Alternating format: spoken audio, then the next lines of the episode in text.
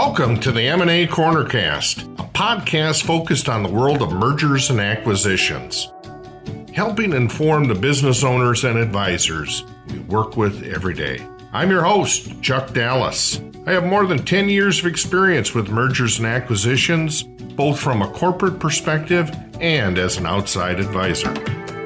We welcome back Scott Bushkie, managing partner and founder of Cornerstone Business Services. Hello, Scott. How's it going today? Doing well, Chuck. That's great. Say, we want to talk on a topic today that, that I'm sure you have some excellent examples, Scott. Seller remorse. And how do you avoid seller remorse, Scott? Yeah, it's a good topic, and unfortunately, this happens more than it more than it should. And, and usually, when it happens, it's because people are not going out on their own terms. They're going out on someone else's terms, or they're uneducated at what the process is. A lot of times, they'll do it themselves, or with a team that typically doesn't do M and A. So maybe it's just them and their CPA that does their books for them, or or, or their attorney that doesn't do M and A. And they find out after the fact that boy, I I left money on the table. Sure. You know, I just worked with one buyer, and I got the best I thought I could get from that one buyer. But boy, they they sure wine and dine me and told me everything I wanted to hear. But, you know, at the end of the day, I thought they were, you know, buddy old pal. But when I really looked at it and talked with other yeah. folks after the fact that, you know, the reason they were calling me and spending all this time and energy working with me one on one is because their job is not to give them the highest best price. It's to get the best price they can get as the buyer. And they find out only after it's too late and the transaction's completed, or they know that they're burnt out or, or it's not as much fun. And they go down the path and, and they sell the business, but they've spent very little to zero time reflecting on what the heck am I going to do after I sell my right. business. Uh, and they just don't know. And I've heard guys say, oh, I'm just going to relax. Well, how long does sitting on the front porch and relaxing take till you're, you're bored out of your mind? And for right. Entrepreneurs, that's probably about a half an hour. You know, right, yeah. it, it, it's not too long for an entrepreneur to sit back and just quote unquote relax and not have anything else to do or to think about or to stimulate them or just getting stuff done or helping people or whatever else it might be. So you've heard me in other topics talk about preparing. And the more you prepare financially, be getting your company ready for sale, cleaning up the financials, building out the management team, yep. getting some upward trends, you know, cleaning up and professionalizing the company with process and systems and trends to emotionally being ready, you know, really truly talking with your spouse and other people that are important in your life of what do you want to do next? You know, what does it look like? Is now the right time? And then financially, you know, does this number make sense? Can we live the ideal lifestyle? You know, it might not make sense if you, you know, if you think you need $8 million to live your ideal lifestyle and you're only going to get three and a half million out of this. Right. It's yep. like, okay, now I sell. That was my big income stream. Now what am I going to do? This is what I know. This is all that I know. And now yep. you have a non compete that you can't do probably what you learned to do for the next three to five years, at least right. The area that you focus on. You might have to move across the country or something to that effect. So it's something that absolutely can be re- removed and, and, and can be mitigated. Again, it takes planning. Yep. It takes time. It's something that, like I said, if, if you can psychologically prepare yourself and, and a lot of it, I think, is more psychological than financial, where you're part of that company. You go out to the golf course, and I'm not Scott Bushkie, you know, owner of Cornerstone anymore. I'm just Scott Bushkie now. And sure, what am I going to talk about? It, you know, I can't talk about the crazy things going on in deals or, or you know, what's going on in the marketplace. I'm just waking up and coming to the golf course, and, it's sure. just a different feeling from what I've talked with business owners. I, again, I've not been there uh, firsthand, but I've talked with a lot of business owners after the fact, and it's there's usually some bumps in the road to get into this new lifestyle if they haven't prepared for it.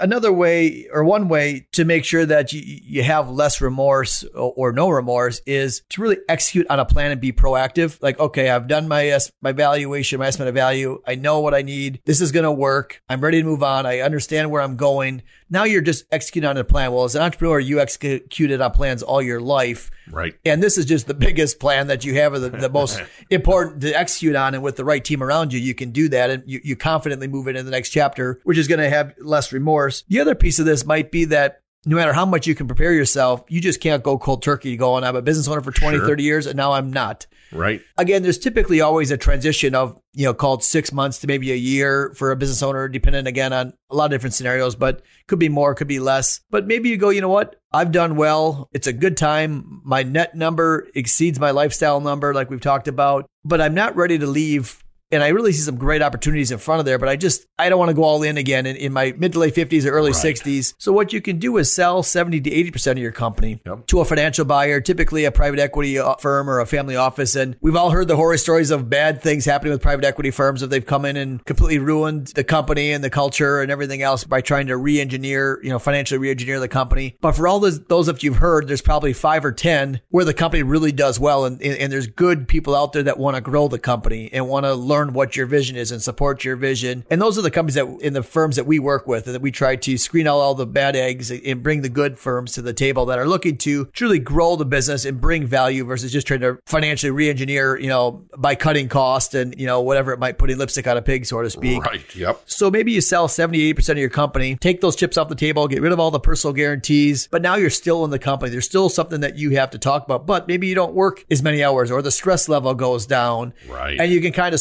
slowly start, you know, maybe you're there for two, three, four, five years. And then after that, you sell your second bite at the apple or the extra 20, 30%. Now you get some additional value and now you can truly walk away. So it's kind of a step down and then another step down and, and, and completely out versus just a 100% sale in out. So that's another way that people can do that. It's kind of a two or three step process versus a one step process. Right. Another one would be, hey, you know what? Some people can't own something that they don't own majority control of. It's either, hey, I either control it, I own it, or Right. I get out. So for those types of people, again, not right or wrong, maybe you sell 100% of the company, but part of that is negotiations is you get a really good compensation plan to stay on as an employee or a consultant. Sure. Now you get a good salary, you get good benefits, which obviously those prices are going up all the time. Exactly. Now for the next three years, whatever, five years, you've got a role. You got, again, you've got your risk taken off the table and you can help the company grow. But again, go home at night and turn it off a little bit easier. Right. Enjoy the family more. Takes to actually take vacations because now you have four weeks of vacation that you Yeah. otherwise maybe didn't take any and really be able to help the company, but just as an employee, you know, Right. and, and it's it's a different mindset, but you're still there, you're still going to work, you're still seeing the same people you've seen for the last 10, 20, 30 years. And it just allows you to, again, kind of that's like we talked about with the recap, majority recap is that stepping down in risk, stepping down in the amount of hours, stepping down in all the hats that you wear and continue to move into that retirement phase. The other is is really where we see a lot of remorse is that they're again they're they're done with being a business owner. At least that's what they think, but they have no idea. They haven't spent any time of what do they really want to do with their life. What Sure. you know, what does that bucket list look like? So planning out trips, planning out you know it could be anything. Some guys want to go to every NFL you know stadium and see the Packers play in that stadium. Other people want to see the brew you know the Brewers go around. Some people want to golf at different golf courses. Some people want to travel the world. Other people want to take all their family to Hawaii. You know, there's other things of hey, I want to go work for Score and, and help some other companies get started. Yep. Or maybe, you know, I was thinking about passing the business down to my son or daughter, but I wasn't sure if they could run the company of this size or if they really wanted to. Right. Because their passions aren't there. But what they're really passionate about is X. You know what? I'm going to take some of my proceeds and help them start a company and mentor them. And now they're doing something that they're passionate about. You're going to get passionate watching their eyes light up and, and, and watching them those aha moments that you can teach your adult kids. And that could be something or giving back to a nonprofit. I mean, there's an entrepreneur can give so much to a nonprofit with all the people that they know and all their business sense that they bring and, uh, and really help a lot of people that really need help in, in their community. So it, it's finding that passion also will get rid of that remorse because now they're going to something. They're excited to get up every day. Where we see it again is if, if you have no reason to get up in the morning, that's when people go, oh my goodness, what did I do? It's that sense of purpose. Yeah, it? exactly. Yeah, Exactly. yeah. So by creating that bucket list, you know, again, selling the business, we give them the gift of both time and money. So by doing this bucket list, by finding those passions, they're truly able to wake up with that purpose, be excited to help somebody, do something that they've always wanted to do, do something that their spouse has always wanted to do, do stuff with their grandkids, you know, Right. all the fun trips. Like this year, my, my father-in-law just retired after a 30 year, very successful career as a financial advisor. And they've decided that when each of our children hit 11, they get a, a one week trip anywhere in the country they want to go. My 11 year old daughter, this, she was so excited. She still is excited. She loves horses and they decided they're going to go out to Montana Oh, and go on a dude ranch for seven days, ride horses, you know, move cows around, do whatever you do on a dude ranch. And she is so excited. Those will be memories that she will have for the absolute rest of her life. Exactly. And they'll have those same memories, be able to say,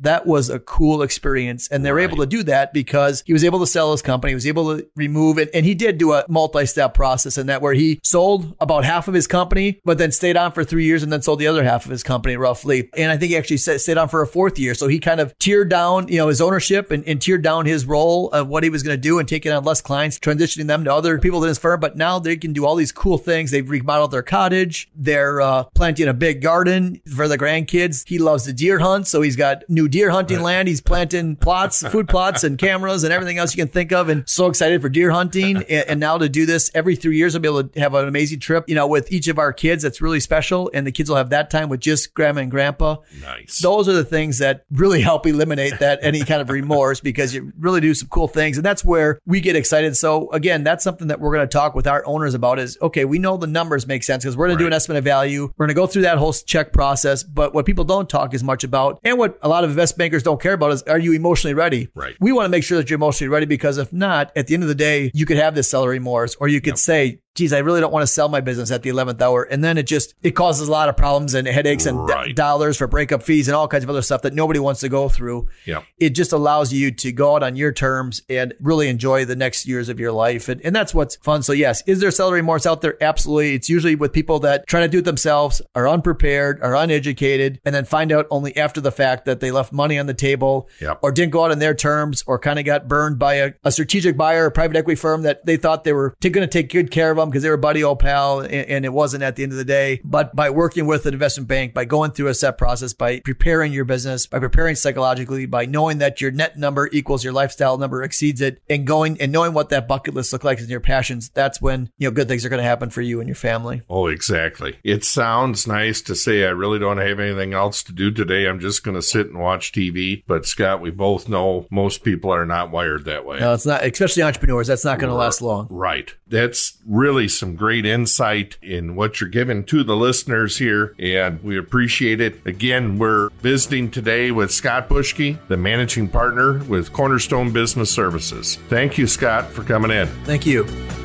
Thank you for tuning in to the M&A Cornercast. Hopefully we gave you some insight into the world of mergers and acquisitions. We'll see you back again next Thursday with a brand new episode.